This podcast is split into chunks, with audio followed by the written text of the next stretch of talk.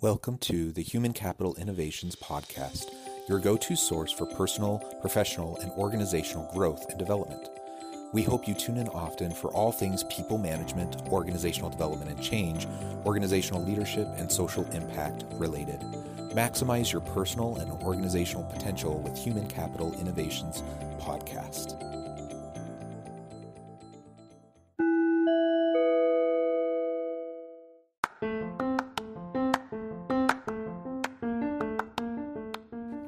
Welcome to the Human Capital Innovations Podcast. In this HCI podcast episode, I talk with Luke Arrigoni about the impact of AI and deep machine learning on human capital.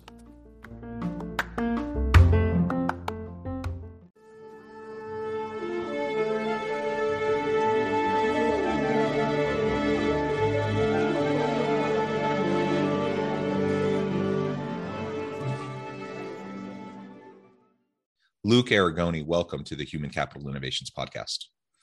Thanks for having me.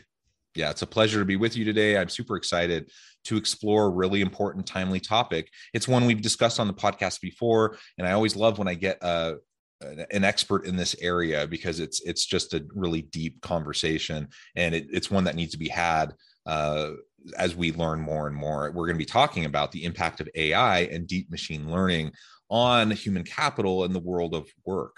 As we get started, I wanted to share Luke's bio with everybody. Over the last 15 years, Luke Arrigoni has worked with some of the top brands in the United States building machine learning and data science programs, even before there was such a term. He worked with companies such as UPS, J&J, Getty, AT&T, Stryker, Goldman Sachs, Fox, uh, Sephora, along with many, many others. He has media experience explaining to audiences at Bloomberg, Wired, and others on topics such as data's impact on politics, machine learning, blockchain, and other ways that technology intersects in a big way in everyone's day to day life. And Luke, I could go on and on, uh, but I suspect knowing uh, you a little bit and how we've talked in the pre interview, you'd prefer we just get on with the conversation. So uh, before we get going further, anything else you would like to add by way of your background or uh, we can. No, I mean that's that was great. Thanks for that intro. Yeah. Okay. So let's let's start off uh, a little bit with your background. Uh, like like I said in the in the bio, you're an expert in machine learning and data science, and you've worked with lots of companies in this area. And again, you've talked with organizations about the impacts of of big data, you know, on our everyday lives. Tell us a little bit about why you got into this area, uh, why it's important to you, and why you feel like it's an important dialogue we need to be having as we continue to move into this field further. Yeah, so I I kind of fell into it. I um I was a math major and I'm completely self-taught when it comes to computers, uh, but uh, I realized maybe 10 or 15 years ago that there could be profit made from all the data that's collected, whether it's trying to predict the right item for the right audience, the right time, or even you know uh, you know trying to hedge like insurance plans like can we offer this kind of you know, financial product for people? But whatever it may be uh, we had lots of lots of data and no one really knew what to do with it. And back then it was you know can i create a line of best fit? Like these old school math you know techniques this linear algebra and very boring. I won't i won't get too far into that but it was cool because you could basically apply this real academic principle to real practical data and outcomes like an industry changing piece of technology. And I love that combination that, like, let me combine this kind of boring, dry thing with boring, dry data. And what comes out is like a brain on your product. So I, I got pretty addicted to that. And I've been doing that for, you know, a while now. Yeah, yeah, that's super cool. Uh, and as you get more into the space and you're helping organizations better understand how they can utilize big data uh, to drive strategic decision making uh, and and how they interface with their with their key constituencies and uh, their customers, various stakeholders. Uh, what were some, especially early on, you know, we've developed a lot over the last 10, 15 years. What were some of the biggest challenges and how have you seen those roadblocks and challenges start to go away as you know our computing power and memory and, and the cost associated with all these things has has changed. You know it was it was really fascinating. Maybe 10 years ago now um, we had the the first blockchain boom right where people were buying gpus en masse to try and process bitcoins. Uh, it was like 2012 2013ish and it was like, oh my gosh, it's gonna hit, you know, Bitcoin's gonna hit fifty dollars or at hundred dollars. Like we're talking you know, triple digit, it finally had cracked, and people were talking about a thousand. And and I, I bring all this up because there was a real big boom in GPU power then, where everyone really wanted more GPU power. They wanted it um, in, in, a more consumable way, where you could put four or five GPUs in a single machine, and and this drove the market to create these really fast uh, GPUs. And before this age, you know, people had come up with neural nets, and you know, large companies like Google had been doing this, but with specialized hardware. But now, after anyone can go to Best Buy and buy a, a graphics card that can build a neural net, I mean that that was pretty that was pretty changing for our industry. So maybe you know a little bit after that, a couple years after that, it became real commonplace where I can build a a you know a, a neural network that would otherwise require a thousand CPUs, but instead I can put in a single card in my machine, and you know I can build something. I can experiment. I could just see, hey, is this even going to work? And it'd be affordable, you know, a few hundred dollars then. And uh, that was, I think, the the biggest barrier breaker for our industry was getting real cheap computation in the form of GPUs. Yeah. So as that as the price of that has continued to go down and access has gone up, now you you have everyone and their dog able to to do oh, this, absolutely. right? And oh yeah. Yeah. So the democratization of you know big data and and computing power you know uh, that that's been a big part of as we've also seen you know the the the growing the growth of of the internet and and, uh, and social networks and uh, you know all all of those things connected with it right? And so now and that drives more big data and so on and so forth. So so organizations are trying to grapple with how to how to do this and and in comes ai and deep machine learning. Like you said originally you know we're, we're kind of old school math um, techniques and over time we get more into these ai algorithms. Tell us a little bit more about that and then we can start to get into you know the impact on human capital and yeah of course so then, of course, from that computation, that burst of computation came frameworks. We got frameworks like TensorFlow and PyTorch. And these were, you know, Promethean foundations for our industry, right? Like these things came and everyone was like, wow, I can build a neural net in 20 minutes. So you had the, uh, you talk about capital, right? The human capital part. You had people with um, a moderate amount of technical ability being able to run um, in 20 minutes on you know cheap hardware and the foundations for an entire industry were born right? Taking a middle tiered technical talent tying them up with a middle cost piece of hardware that could change your business is you know you, you only get that once in a generation when it comes to technology. Yeah and as this continues the adoption of ai and deep machine learning continue you know by businesses continues to grow and grow over, over, the last decade. Um, and and it just occurred to me perhaps it's it's worth taking just a moment to differentiate you know we use these terms ai machine learning deep machine learning um, a lot. Uh, can you lay out for us a little bit about what those mean what the differences are? Absolutely. So we'll we'll talk about like um, you know the nomenclature here right? Uh, there's an umbrella that everyone calls artificial intelligence and that's like the the top umbrella. It's the top tier and underneath AI, uh, you have, you know, machine learning is one branch, is one thing. But if I wrote a million if then statements, I mean, technically that would be considered AI. There's lots of strategies for AI, but the one that everyone is really interested in is machine learning. So you have AI, this is the top, and then underneath it is machine learning. Then underneath machine learning, you have supervised machine learning, which are most neural networks, where you have the answer in your data and you have all the data that would support that answer. So let's say we wanted to predict, um, we'll say we want to predict an earthquake, right? Very black and white type problem. We have all this uh, seismic data, and then we have the event that a uh, an earthquake happened, right? So what we'd say is we'll take all the seismic data beforehand, and then the answer when the actual earthquake happened in the past, um, tie them together, shove them into a neural network, and that would be a supervised machine learning AI problem. So we kind of work up the hierarchy that way.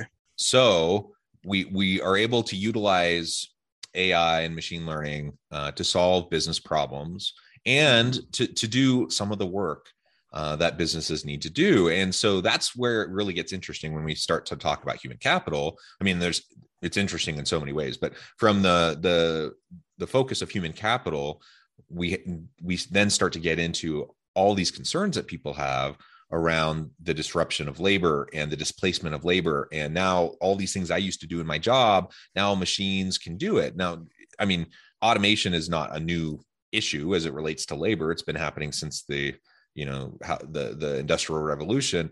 But uh, this is a new kind of way that we're displacing labor isn't it? And so it now we we have uh, machine learning that can start to do a lot of the rote types of things and and actually do them more consistently do them better than human beings. And so, so a lot of what i may have done previously in my job now there you know there's an algorithm that can do that or there, there's uh there's various disruptive technologies that can that you can buy as a as a business and uh it takes the place of your labor costs. And so what does that mean for workers uh, moving into the future of work? That's the big question. And there's right. you know lots of these big industry reports uh, that have come out in recent years that are predicting you know 80% displacement of tasks and skills and and what will employees be doing in, in future organizations all you know a lot of kind of fear mongering uh, that talking heads have been doing and ultimately the question then becomes really you know in reality as, as you sit there as a expert in ai and machine learning what what do you feel like is the future of the impact of this technology on human capital on the labor force and what and then we can start to get into like what can we do as people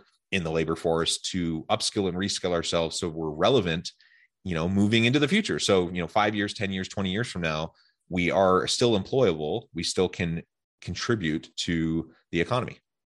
So this is why I was really looking forward to our conversation this morning because this is something I'm pretty passionate about and I actually have experience with. Uh, so there's two there's two groups uh, or two two lines of thought that get interrupted by AI. The first is the one you mentioned, which is uh, human labor will be uh, augmented or replaced by automation that's powered by AI. But there's a second way that most people don't think about that one of my clients, uh, AT&T, actually had me build, which is um, AI to try and prevent higher fire events.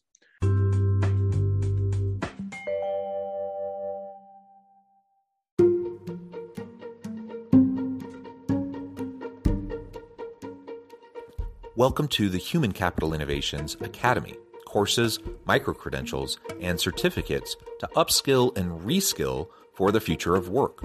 All HCI Academy courses, micro credentials, and certificates are designed, developed, and delivered by award winning and internationally renowned scholars, educators, thought leaders, executives, and practitioners. Our courses, micro credentials, and certificates will help you make your mark on the future of work and make an immediate impact in your organizations. Check out the HCI Academy and our many course offerings and certificates to upskill and reskill for the future of work.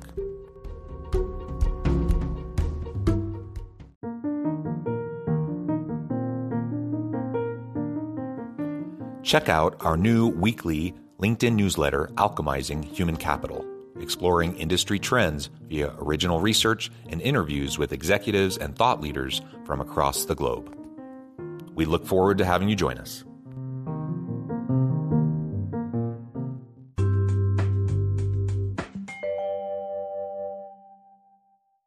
If your company is really, really large, it's actually expensive to hire and fire people. It's better to take someone from one group and put them on another one.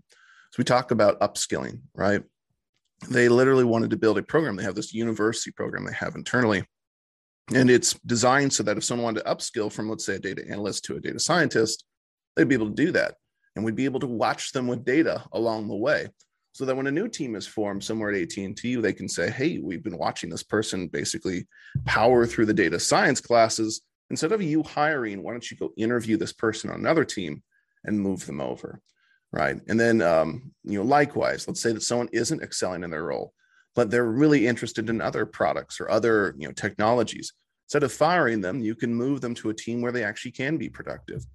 And so if you think about um, AI as helping people play the enormous chess game of resourcing with humans, uh, you can actually think about it as being this kind of incredible tool, right? Where people end up in the places they want to be.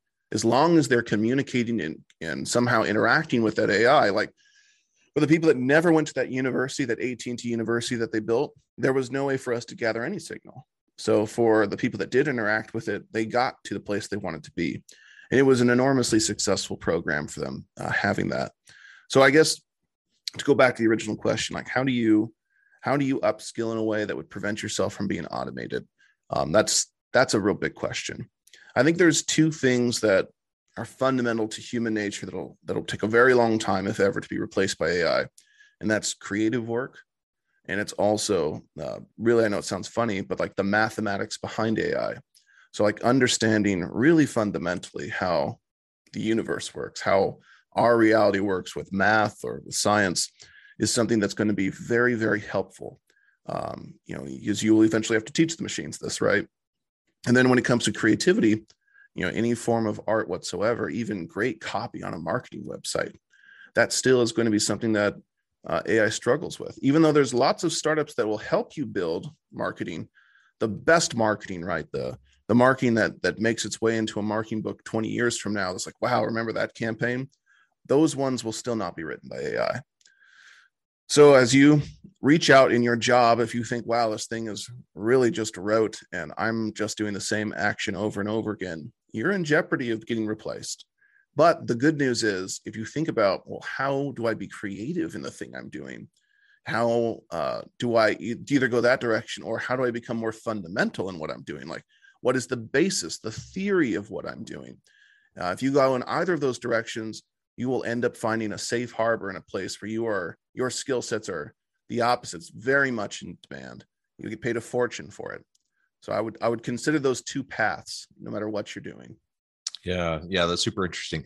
And i love how you're working uh, to utilize this big data from an hr perspective to help with the human capital within the organization because it was actually that, the hr department that hired me Exactly. Yeah. yeah. And so HR in the, the role of, of data analytics and uh, HRIS and the use of technology in HR has been something that has been growing, you know, in, in recent decades, really over the last 10 to five years in particular, you know, organizations, especially the really large ones, they're trying to figure out how to do exactly what you just mentioned because hiring um, people going through the recruitment process, hire, making hiring decisions, uh, and then going through the onboarding and and and really ingraining someone into the organization, getting them productive. That's super expensive, like you said. And then when people leave, you know the cost uh, associated with turnover is huge, and so attracting and retaining really good talent is really really important. And it's it's an important thing, especially right now. You know, people talk about the great resignation or the great awakening or whatever you want to call it. The reality is it's a tight labor market. Organizations are having a hard time getting good skilled people. And so you can't afford to, you know, there's not a great fit to just let someone go. Uh, maybe there's not a great fit in the current position that they're in, like you were talking about that doesn't mean they can't be a great person somewhere else in the organization or maybe they just were hired at the wrong level. Like you know, you know maybe you know a lot of times people get hired into managerial or supervisory roles and they suck as managers or leaders but they're actually really good with the technical skill to be able to do you know the job maybe a rung down uh so to speak or whatever. So like their principle right? Exactly. Like there's so many different places that you can utilize people and you know, in an economy where you have a gazillion applicants for every position, you know, you you can let labor go. You can catch the fish and then let it go, right? And you don't need to worry about it. But right now, like you just can't do that. And as as we're moving into the future of work, I think more and more organizations have to be very mindful of that. And this whole upskilling and reskilling thing is only going to continue um, as you know it's it's just like every other form of automation and disruption that has happened throughout the different waves of the industrial revolution people talk about how we're in the fourth wave right now. You have to like people will have work that they do disrupted and dis- and displaced right? Uh, machines can do it they can do it better more consistently faster more uh, just better for the organization. So as that happens does that mean humans are obsolete? Humans don't need to work anymore? Of course not. It just means they're going to be doing different things and there's they're going to be doing things we haven't even thought of yet you know uh, in yep. in the creation of new jobs and new industries and new you know all sorts of stuff right? We just haven't even conceived of it yet. But the question then is well what do you do when when the pace of change is so rapid uh, how do you reskill and upskill people to keep up with the pace of change so that you can continually be moving into uh, the, f- the future of technology and of work and, and everything around that? And so what you were describing at at&t is a really great approach. Uh, you utilize big data you utilize um, algorithms and AI machine learning to be able to help you make those decisions and to, to align people better. And, and you can proactively do it. So you don't even need to wait for the person to say, I really am interested in this. I, I want to go into this. You can start to you know predict those things. And you can start to mm-hmm. to ping people and you can start to nudge them in the directions where they seem to have real aptitudes or where they, they seem to have interest. You can start to get them involved in projects that will help them grow and stretch and develop. All of those things can and should be happening with organizations already uh, and machine learning can just help you do it better faster more efficiently right at a large scale. Like they at a large scale, thousand employees. Like that's right. It's impossible to have one person in HR try and upskill a hundred thousand people, right? Um, yeah. So you, you you nailed it, one hundred percent. The, the other thing in relation to that the scaling issue that you just mentioned you know this is of course hard for any organization it's going to be particularly hard for large organizations and then what you end up having are generic uh, skill development programs in organizations that you know employees tend to just roll their eyes at right. like i don't really see the value in this. So i'm going to do it if you tell me i have to do it. I'm you know maybe if i think it might position me for the next promotion i might do it. But you know it's it's hard to get wide scale adoption of of things when they just seem completely generic. Uh, but the, one of the really nice things about adaptive learning technologies um, that are driven in large part by AI and machine learning is that you you can tailor the learning experience uh, with the tools that you have uh, so that people feel like it's customized to them. It's it's adaptive to them uh, which makes it more meaningful and engaging for them uh, and they're going to be more likely to utilize it. Absolutely. And you know just to kind of dovetail on that if anyone's listening and they think man i'm too old to reskill or upskill you should consider an important fact which is for myself and many other people listening their job didn't exist 20 years ago. Like my job didn't have a title. It didn't, no one could have conceived of it.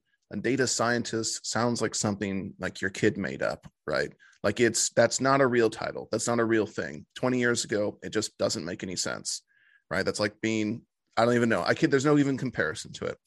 So if we consider the fact that many of us are in positions that we couldn't even conceive of 20 years ago, um, imagine what maybe 10 years looks like.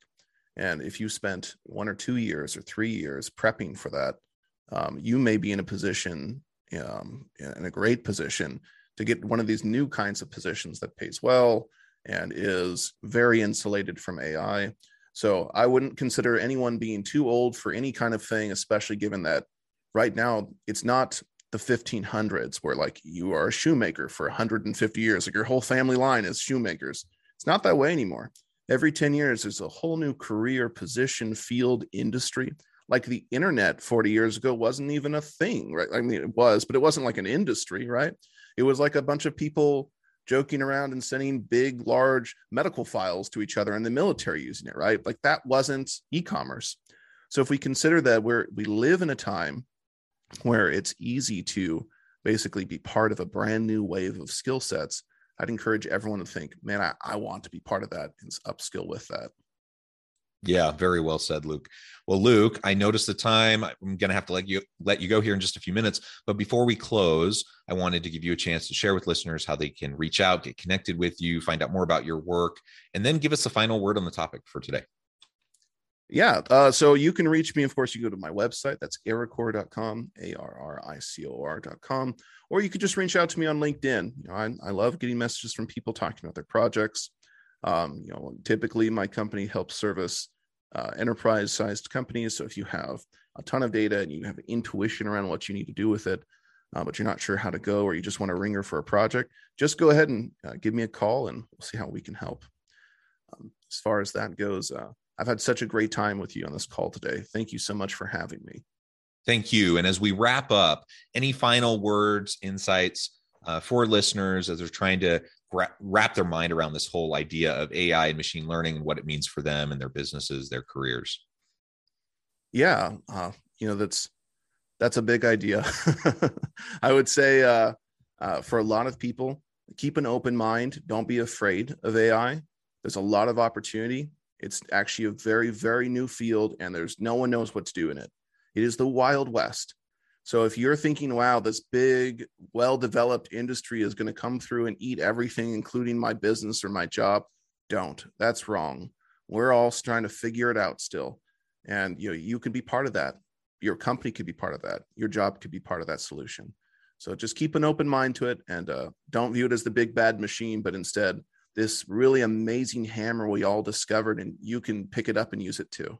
I love it. Well said. Thank you, Luke. It has really been a pleasure. I encourage listeners to reach out, get connected, find out more about what Luke and his team can do for you. And as always, I hope everyone can stay healthy and safe, that you can find meaning and purpose at work each and every day. And I hope you all have a great week.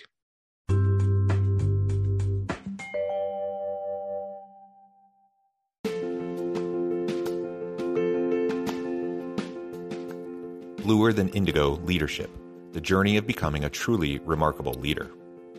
Early in my adult life, I learned about an Asian proverb that translates as bluer than indigo. If you think about the color indigo, it is a brilliant, deep, and vibrant blue, what some would call the bluest of blues. To have something that is bluer than indigo is rare and truly remarkable. Contrary to popular myth, there is no one size fits all or cookie cutter approach to effective leadership. There is no silver bullet, no secret sauce, no go to model that will solve all of your problems.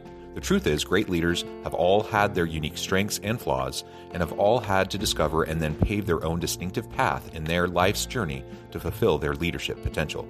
Bluer Than Indigo Leadership will help you discover your own path and explore those ordinary, everyday actions that will help you respond to an uncertain future and produce extraordinary results for individuals, teams, and organizations.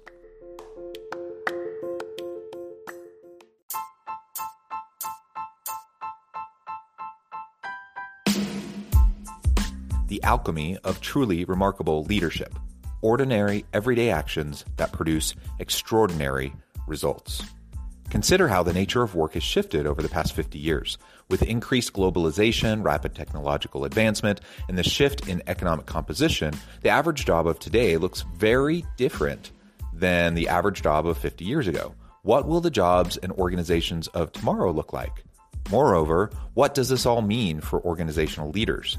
What are the core competencies and capabilities of organizations and their leadership that are prepared for continued disruption and geopolitical and socioeconomic shifts?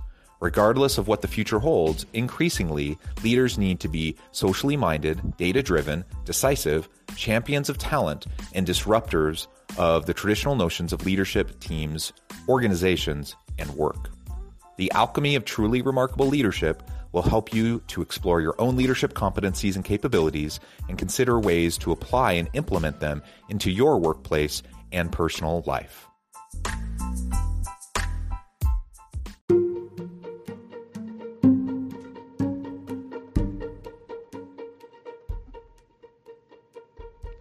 Check out Human Capital Innovations magazine, Human Capital Leadership. Human Capital Leadership is a free, interactive e magazine with the mission to help individuals, leaders, and organizations find innovative approaches to maximize their human capital potential. We publish issues quarterly in August, November, February, and May. Take a look at the latest issue and let us know what you think.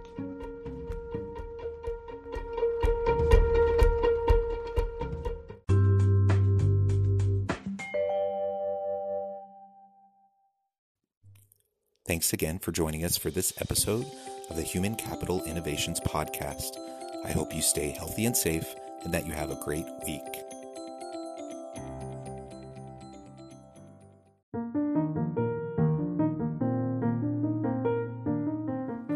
Check out our new weekly LinkedIn newsletter, Alchemizing Human Capital, exploring industry trends via original research and interviews with executives and thought leaders from across the globe. We look forward to having you join us.